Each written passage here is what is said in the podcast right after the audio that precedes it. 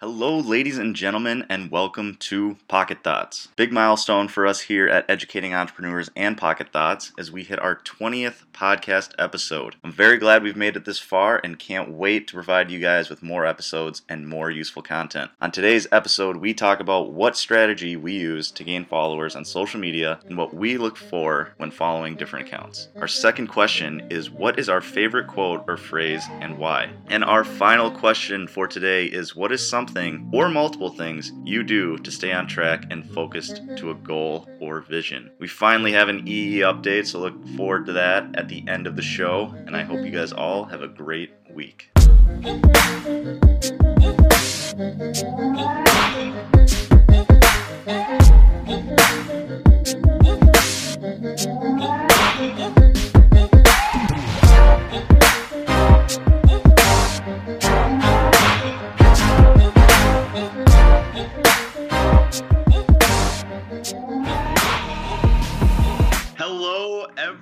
everybody. Welcome to Pocket Thoughts. We've got Bobby, we've got Brady, we've got Joey, and we've got me, Brandon. We're all back together for the first time in what feels like forever. I think three years, right? I'm excited. Who else is excited? Oh, woo, me. We've got a great episode for you guys, as usual. Who wants to start with their question? You know what? You know who starts off with a bang every week? Yep. Brandon. Yep. Yeah. Brandon, Brandon. Bingo. All right. Bingo. I, I shouldn't even ask anymore. I, I should just start every time, I guess. Well. So my question this week is: we kind of touched on it last week uh, when Bobby and I were talking about how Bobby is destroying me in our little competition that he started, where we were keeping track of how many followers we could get for our social media accounts that we had on Instagram. Uh, so Bobby has his Master to the Start podcast. Uh, last time we checked, he was at about 900 followers. I was at about 350 for pocket or educating entrepreneurs. So my question is what is your strategy Bobby for gaining those followers and maintaining those followers? And for Brady and Joey, my question is when you see a social media account that you just start following, why do you keep coming back and liking the posts? Good question. Bobby, you want to start since you're the most uh, social media apt?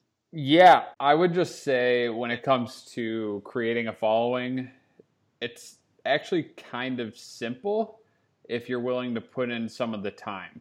So, the reason why I'm beating Brandon by so much is because I have more people that can do what I want them to do. When you're trying to gain followers, it really just comes down to following people in your demographic. It's really as simple as that. And you can find different accounts that you want to mimic and then look at who they're following and you could follow them. But I don't think that's quite specific enough. I think you need to actually look at who's commenting on those posts and follow those individuals because you know those individuals are active on social media. But I also would say, on top of that, you can't just follow people and then unfollow them. It's really important to talk to people. You have to remember that social networking is still networking. So a lot of the networking rules still apply. And if you go to our Educating Entrepreneurs page, you can find a blog on networking. You will eventually find more information in our Module 1. But it follows the same rules. So that means when you're on social media, you legitimately have to find people you want to follow, look through their posts, like their posts, and leave a couple of genuine comments. Like, we're not talking comments that involve just cool pick or awesome dude they have to be genuine in the sense where you're actually maybe writing a sentence or two because not a lot of people are writing a sentence or two on people's posts. That helps a lot and you have to be consistent, like really consistent. And you have to spend some time reaching out to people through DMs. You have to switch it up.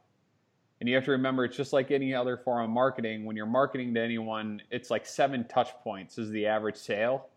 Think of every person that comes to your site or your social media page as a sale and you're converting a sale.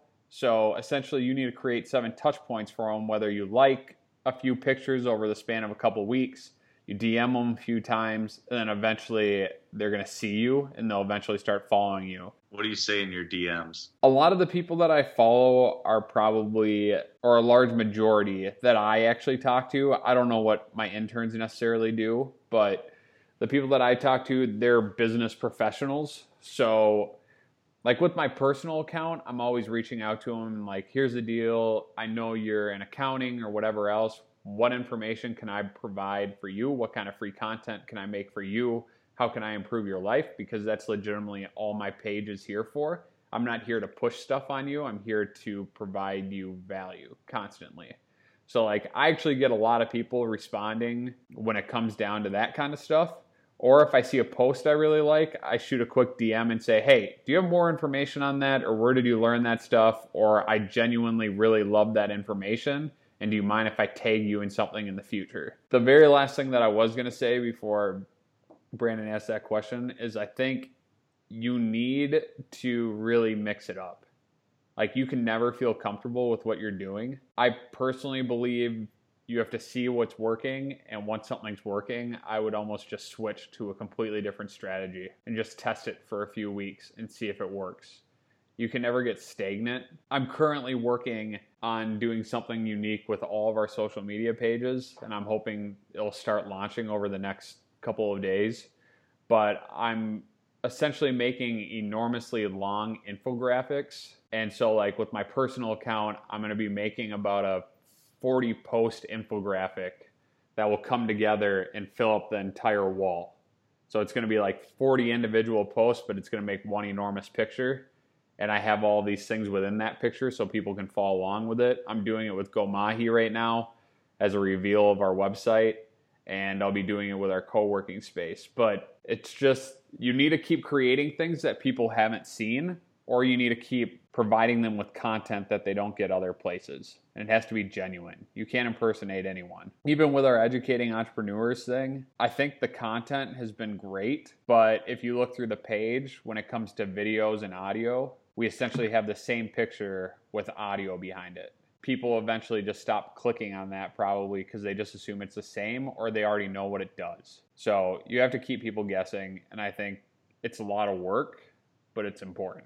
Um, I'm not like a good person to ask because honestly, I'm I don't really have like a a lot of a social media presence or like follow a lot of things on social media. But what I will say is when I did do it, and I, I still do go on once in a while now, but my biggest thing is like, can it bring value to my life, me as a per like something that I'm working on, like, and I think that's different in every case, right? So if I am interested in in finance, or if I'm interested in entrepreneurship, or I'm interested in um, just building myself as a person, or what stage I'm at in my life, it's going to be different. Like the accounts that I've followed throughout when I had my social media in high school versus what I have now is vastly different.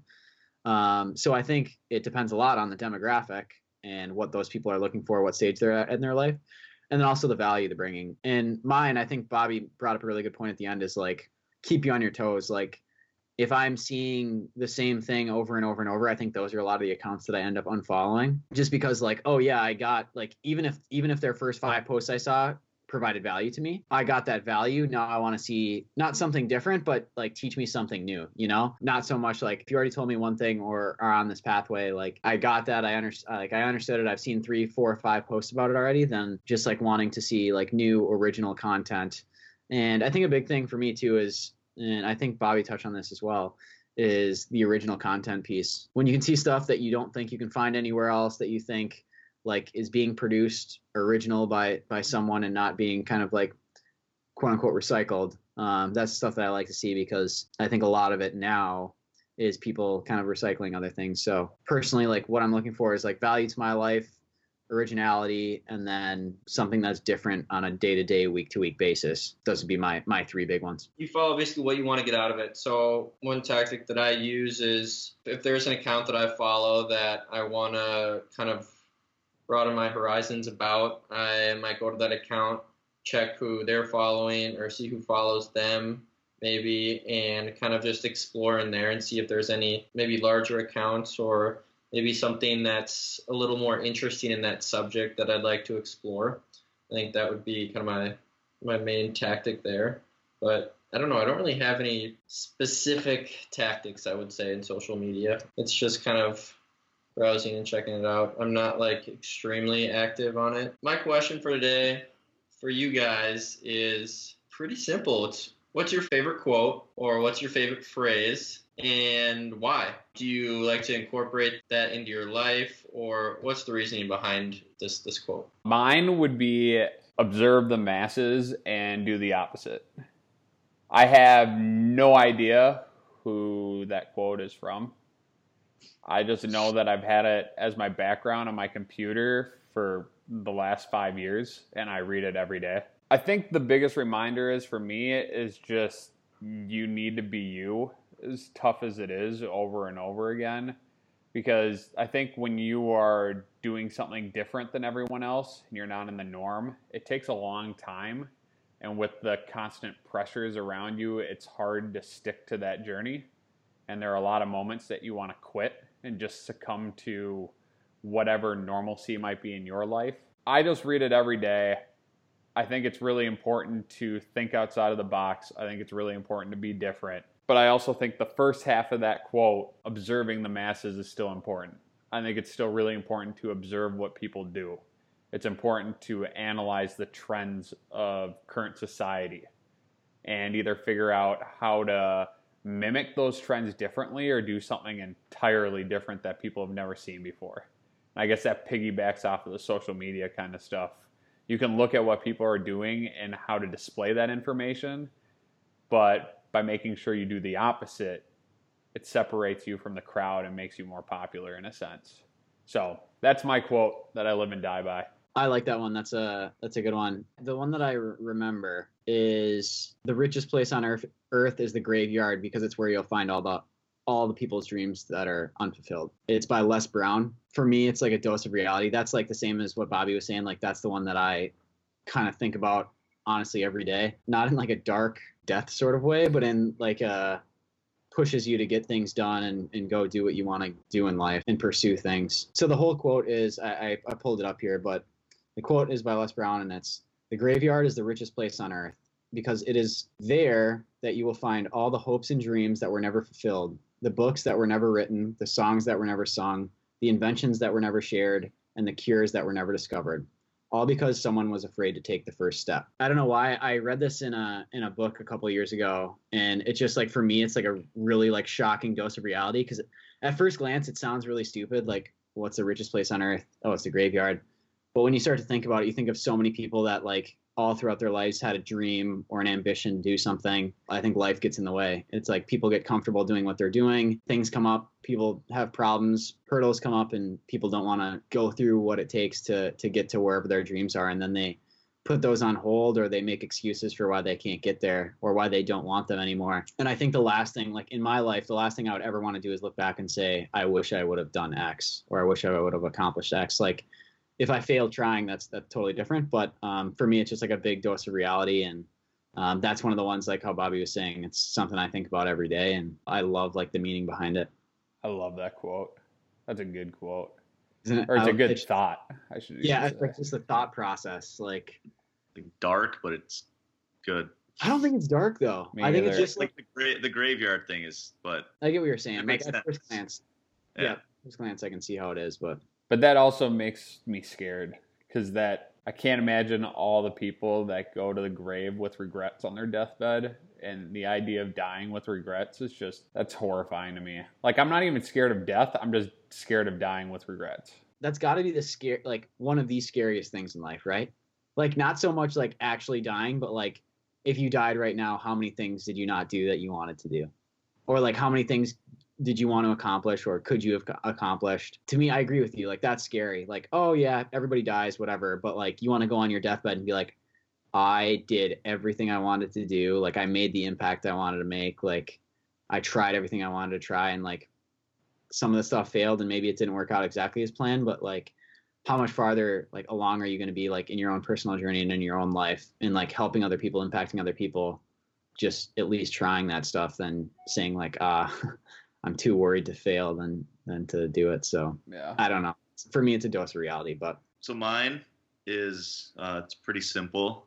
It's keep going. It's uh, from a rapper, Mike Stud. Yeah, so I don't know. It's just something like simple to think about whenever you're doing anything, because like there is something bigger ahead, and you could just give up then and not do anything about it, or you could keep going and reach that success or whatever it may be. So, I mean, whenever I'm doing something or like feeling down or whatever, I just think like keep going, and it's just as simple as that. Short and sweet. Yeah.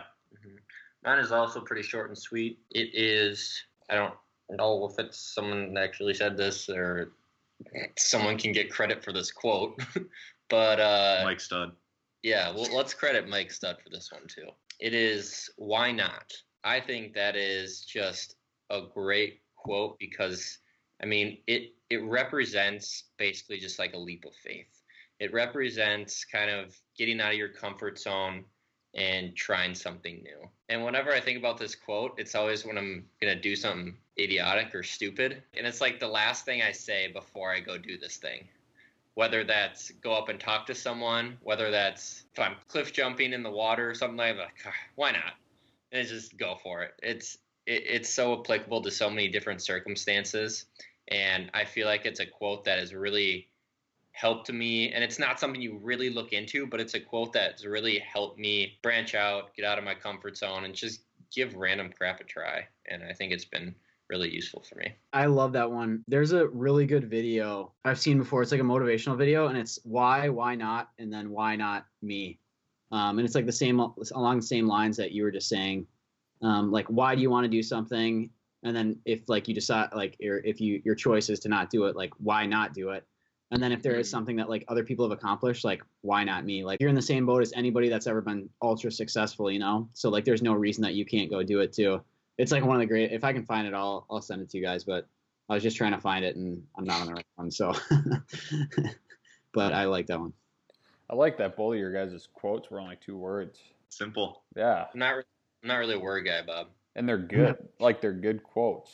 i like brady's quote That Me was- too. that's a very unique one that i've Yeah. never heard and very uh, thought-provoking It's probably my new favorite quote. I'm gonna replace it. So my question is based around um, like goals, achieving goals, or or vision, or or what have you. What is one thing or multiple things that you do to stay on track when you have whether it's a small goal or a large goal, a short-term goal, long-term goal? What do you do to like get over those hurdles, make sure that you're staying on track and, and getting to where you want to go, and kind of like hitting the milestones that you want to hit if it's a long-term goal? I think mine also kind of has to do with my quote is keep going. How I see it is there's something at the end and whether that's success or just completing something, I think that's what puts pushes me through everything is or most of the things is that there's something big at the end. It's going to be worth it. Having something there at the end and pushing through it and knowing that all that hard work is going to pay off in the end. So just pushing through, pushing through when times get tough, pushing through when at all times. Yep. And does that work? it can get emotionally draining or mentally draining but i don't know i think that like when i do stuff at work i could say i'll e- i could easily save this for tomorrow but if i don't get it done today then that's just going to be more work for tomorrow and then i'm just going to be pissed off that i didn't do it the day before so why not just get it done and push through it and stay late if i need to and not have to worry about it tomorrow and get more stuff done tomorrow Like I wasn't just being an a hole. I was actually wondering because I don't think I could. I don't think that would work for me. Like I just don't think I could push through every day if the only thing that got me through every day was just to keep going, essentially. yeah So I was kind of curious. So why do you keep going every day? so i'm just thinking about it like my example i just gave of work like Okay. not like having more on your plate for the next day or just like something like that where not loading it on and avoiding it and then having to worry about it whenever it comes up again. So my answer is going to be a little long, so bear with me. Ugh. I know. So, wow, we're actually hitting a couple of topics that are in our module one of our EE course. So, in the future, everyone, oh, neat. look for module one in June, and you're going to find how to form your vision, and you're going to find what was our other one that we Goal already setting. Yes, goal setting. So I've kind of already explained this in a previous podcast. The way I kind of figure out goals and visions. And we also kind of walked through it once with Brandon on one of the podcasts. I still truly believe in setting a someday goal and then breaking it down into a five year, a one year goal, a monthly goal, a weekly goal, a daily goal, and a now goal. So I think this idea of thinking big essentially forces you to connect one goal with the next over time. So, like when you do the breakdown like that, it forces you to look through every step of the process and figure out how realistic it is, or if you need to make that goal bigger, whatever it is. And I think it's really important if you go through that exercise of making a someday goal and breaking it down to the now goal.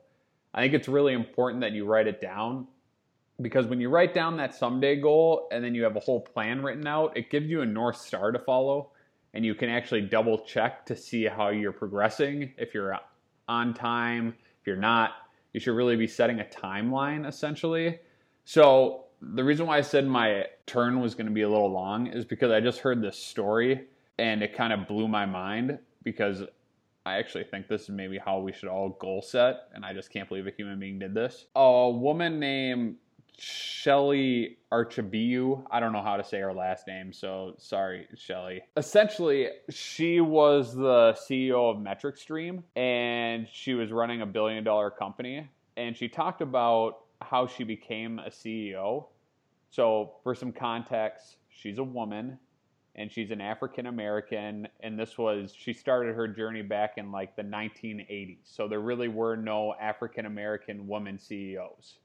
It was just unheard of. I just wanted to tell you her story quick because she essentially is the greatest goal setter of all time, I would say.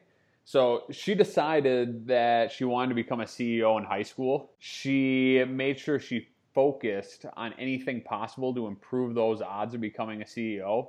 So when she was in high school, she held leadership roles in a bunch of clubs, bunch of organizations. And one day her guidance counselor went up to her and she the guidance counselor told her, "You know what? You should really consider running a business." She's like, "I don't I don't know how to run a business." And the guidance counselor is like, "Yeah, but you could essentially do what you're doing in those organizations in those clubs every single day if you became the CEO of a company." So in that moment in high school, she decided, "I will be a CEO someday." And I'm going to figure out how to plan around that. So at that age, she actually went and she focused on what her next steps were. So she knew that it was going to be really hard because when she went out and tried to find someone she could mimic, she couldn't find one African American woman CEO. So what she did after that, she tried to look at what's the best business school because I'm if I go to the best business school, I have a better chance of being CEO. So when she was like a freshman or sophomore in high school, she decided she was going to Wharton, and Wharton was the best business school at the time. But she broke it down even further because she's like, what industry is going to be important? Because I don't want to just run a bad company. So she said, you know what? I'm going to focus on technology. So that's why Wharton's perfect. She got perfect grades, went to Wharton, and also got straight A's at Wharton. At that point, she saw IBM as the company she would want to be the CEO. She went and analyzed every CEO in IBM's past in the history of IBM, and they, she looked at how each of those CEOs became CEOs, exactly what their life journey was. And she found that most CEOs at IBM, about 80% of them, had sales jobs at IBM before they became CEO. So instead of taking a super high paying job like everyone else at Wharton, who they pretty much all went to Wall Street, she went to IBM and took a low paying sales job because she knew that if she tried to mimic a lot of these CEOs, she had a whole lot better chance of getting there someday. So she went there, became a salesperson, but she didn't just decide to become a salesperson for life. She made sure she knew exactly where she needed to be by the age of 30 to have the best shot of becoming CEO. So what she did is she created a timeline. And she knew by the age of 30 she had to become a P&L manager. So within that timeline, she gave herself exact ages in which she had to become like team lead. She had to become the marketing manager. Then she had to become like the second line manager. And she did all of that leading up to like the age of 28. And she kept studying CEOs, right? And she looked at the CEOs at IBM and she goes, oh my gosh, every single one of them went and took jobs and did uh, international business. And she found that like 90% of them, for some reason, took jobs in Japan. So she changed her whole timeline, or essentially her path, and she went and worked in Japan. Off of that job in Japan, she went and decided, you know what, if I'm going to be a CEO, I can't be at IBM. They just don't accept me. They're never going to accept me as their CEO, African American woman. So I need to change courses. And she went to Blockbuster, and then I'm going to shorten this. She went to Blockbuster as a vice president, and then became the CEO of a company called Mainstream. But essentially, the reason why I think this is so important is because she created a path from the day she was in high school to the day she became CEO. And I think this is really important when you create a vision because every single day, every single step that she took, she had the same vision of becoming the CEO. She had a timeline for becoming the CEO, but she also had the ability to pivot that path. She changed the path along the way. And that's not a problem because she still had that vision in mind. The thing that motivates me every day, and that was a long way of getting to this, but I just can't believe someone actually did that much research into their vision and mimic it perfectly. The thing that gets me going every day or fo- it keeps me focused and I stay on track every day is I have one goal and one vision. Every little thing I do leads to that vision. Every night before I go home, I sit down and I take out my notebook and I sit there for 30 minutes before I go home and essentially write down all of the tasks that get me closer to getting to that end goal. And if some things on that list don't hit that end goal, that vision, I cross them out. That's how I think of goals and following through. That's why when I hear Brandon, you talk about keep on grinding essentially, I just can't fathom how that's possible. So that's why I'm really curious. And that's how I do visions and goals. What is your uh, one main goal? My one main goal is to change the landscape of education. And that is a very broad vision. And then to break it down further, the goal is to change essentially entrepreneurship in schools. I'm doing that through educating entrepreneurs. I'm doing that through GoMahi because essentially what I'm doing on all of those platforms is trying to change the way we learn because I kind of think the system's broken and that gets me excited. And I may not have like a specific number. My someday goal doesn't necessarily have a specific number. My five year goal does. My yearly goal does. But my someday is like pretty broad. And I could go into more detail at what schools I want to change and how many students, but that's essentially it. Is that the same someday goal that you had a year ago, three years ago, five years ago, 10 years ago? it's the same someday goal I had three years ago. And my someday goal changed. I can essentially bring it up when we talk about our biggest failure because that's when my someday goal changed. After that long answer, um, I would say that thing that kind of I think is important to keep you on track. And I know we've talked about this um, before and how I'm terrible at setting long-term goals and things like that but just having having milestones within those long-term goals is so important. And even if you don't exactly 100% hit those milestones, just being aware of where you are um, within your journey is really important, and what your next step is.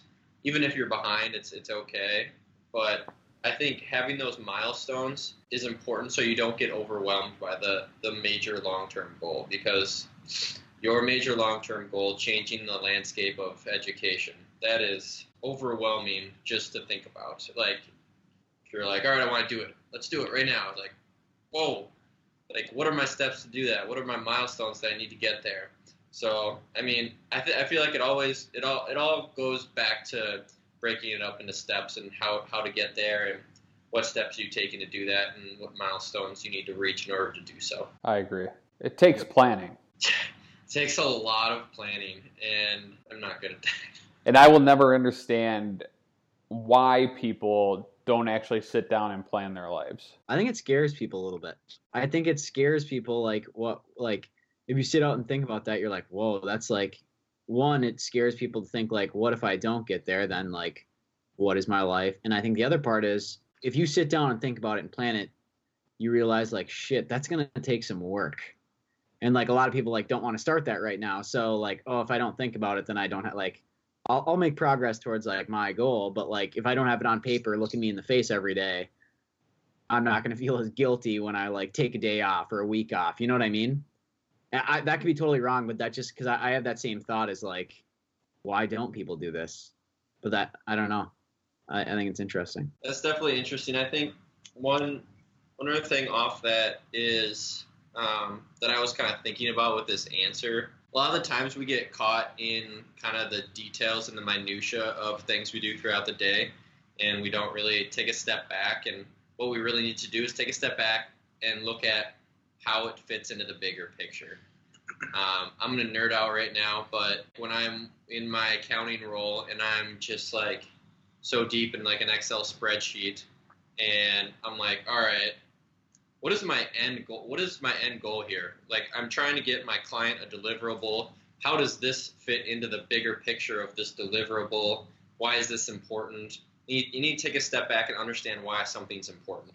And I think that, at least for me, I feel like that might be in life, that might be scary to do because let's say one night I spend, I don't know, playing video games or something. And I think about it and I'm like, all right, how does this fit in my bigger picture? Oh, it doesn't. Uh, okay, that's kind of scary. I'm just not going to think about it. And it kind of gets pushed off. Um, so I think that's kind of, and not that that's like an exact example of my life, but like something like that where I'm doing something that doesn't totally fit into the bigger picture, I might just try to avoid it just because I'm like, ah, but I really want to do this right now, but I don't know. I guess it doesn't fit in the bigger picture, so I don't want to plan it out or something. So I guess that's one response to you, Brady, about asking why don't people plan and, and something like that is maybe they're just they realize that it doesn't fit in the bigger picture, but they don't want to think about it. A little bit of guilt. Yeah. Yeah. And I don't even sense. think I don't even think they should feel guilty. I just think they need to adjust their end goal. I just wish people that love playing video games four or five nights out of the week just accepted that they really like playing video games and then change the plan to fit that. I mean, I don't know. But I also I guess that requires you to be pretty self-aware. So and not a lot of us are built with that or it's hard cuz even that self-awareness takes a lot of time to figure out and plan around. I don't even think it's like the guy that's sitting down playing video games 5 days a week. I think like when I think about it for like what Joey was saying, I think about the person that like one day a week will go like watch TV for a couple hours or like play video games, but you still get that like I shouldn't be taking this like this isn't in the plan. This isn't making this isn't helping me move progress towards my goal. So even this like even though it's like one day, people have a tough time with that. I could be very wrong, but for some reason that's like how I take it. Probably more than the other way, but I guess I, I don't know. I don't I don't do that. So right, that's kind of the way I was looking at it. I agree, Bobby. If if you're going to be doing something that often, you might as well kind of shift your focus and, and make and, and just like pivot and plan your life maybe around it if you if you really not around it plan your life uh, towards it if you really love it that much. You might as well. But yeah i was going more towards just like uh, i'm gonna sit and watch tv for an hour. Um, i usually don't do it but i'm gonna do it. And now i feel like I just wasted an hour and now I feel crappy. Yep. I just I just wish more people understood then I guess in that sense that if they actually had a plan for their lives, they probably have a ton of extra hours to watch TV because they'd be doing everything more productively and following one pathway that ultimately gets them to their goal. And just like we just we're looking into time management stuff, like pretty much all statistics show that if you plan if you for every one hour of planning you do, it saves you 10 hours of time working. I'd assume a lot of that also transfers to life plans, just like it does when you go on a trip or anything like that. The amount of time you spend planning, it ultimately saves you a bunch of time when you're doing things. Brady, what do you do? One of them's been touched on, the other two. So the first one is like breaking it down into smaller things. Like we've all touched on that. I don't have to touch on anymore. I just I'm like one of the people that needs to see like progress or like the milestones that I'm hitting along the way. Like I get lost in the clouds if I'm just like don't have these like milestones in between me and my five ten year goal. Um, but we've talked about that, so I won't go into depth on that. Um, the second one is visualize is a huge one for me. Like me seeing myself there in a year, five years, two years, whatever, a month down the road helps me so much stay like connected to my goal. Um, and usually that's just like 10 minutes a day for me. But literally, like seeing yourself there, feeling what it feels like, I think it sounds like it sounds just bonkers to me. For me, it's been so helpful. Um, when I get like lost or I'm I feel like I'm not like making progress or I start to get disconnected from like what I really want. Visualization helps me so much to say like, no, I know this is what I want. Like I know this is what I want to do. Um, so that's one been a huge one for me. And usually it's 10 minutes a day, so nothing too big, but um, that's the big second one. And then the third one is keeping it in mind. So for me, like when I have something that I want to do, whether it's five years, 10 years, whatever down the road, I always write it out. So like I have it in like post-it notes in my wallet. I have it in post-it notes like on my wall. I have it like on a piece of paper that's written in my notebook just so I'm constantly reminded of it. Like I have it on my calendar, and that might be like overboard and overload for some people, but for me, it just like it's just a little daily reminder. Like I don't cognitively like think about it or read it every single time I'm I'm like flipping through things or walking through my room, but I think just me seeing it subliminally um, keeps it at the top of my mind at all times. So pretty much everywhere I go, like my room, I mean, the things that I use the most, my my notebook, my journal, my calendar, um, the wall, like before I leave um, to walk out the door. It's just little reminders all the time, and it keeps me like the same as the visualization. It keeps me connected to my goal and um, keeps me always thinking about it. So it's easier to do tasks and and uh, get things done when I'm when I'm thinking about it on a on a daily minute like minute to minute basis. So I love that reminders. I'm gonna do that for sure it's just it's just easy, you know, and it's not something you really think about either. It's just I think it like flashes in your head and it just gives you that brief like this is why I'm doing what I'm doing. Because I think you know? I also have it broken down so logically or so analytically that I have like a plan that I follow every day, and I'll go like three weeks, four weeks without thinking about what the end goal is. Mm-hmm. And randomly, I'll be like, oh my gosh, I haven't thought of the end goal for weeks. And that's probably why some of my passion was draining away because I was just I was really just trying to become passionate about the task at hand instead of what I was trying to create. I get like really caught up in like I'm going to complete these three things today and they're they're for a good reason. They're for your bigger goal, but I feel the same way like I get very burnt out if I'm just completing tasks to complete tasks and I don't connect it back to why I'm doing what I'm doing because like ultimately you're making all those like little sacrifices whether sacrifices or whatever you're completing all those little tasks to get to the one the one thing that you're focused on right um, but when you stop thinking about that, then it just becomes like you doing tasks for the sake of completing tasks. And I think that burns out anybody. All right. Do we have an EE update? Yeah.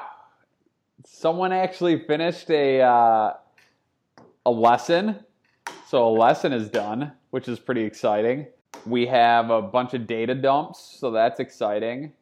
We are uh, pretty convinced that we'll have Module 1 up in June. And then after our Module 1 launch in June, we'll actually have modules, entire modules showing up probably every two months from there on out. So you're going to have essentially one course come out, a full course every two months, which is going to be awesome because you're going to be able to, we're going to give you the ability to sit there, start your company in June, and then follow along until you actually make it into something. We're going to touch every point to your personal life, to hiring people, to filing with the state, to doing taxes, to making websites, to actually running that business successfully. We're going to touch every bit of it in order, and you can follow along with us course by course, module by module, and it's going to be awesome as hell. All right. Yeah. So get ready for that, guys. That fired me up. Thank you guys so much for listening. Check us out on all the social media stuff. Find our blogs on LinkedIn. We'll post about them on Instagram when they do come out and on LinkedIn as well. Uh, go to the website, educatingentrepreneurs.com, to find everything that we're doing there. And I hope you guys have a great rest of your week.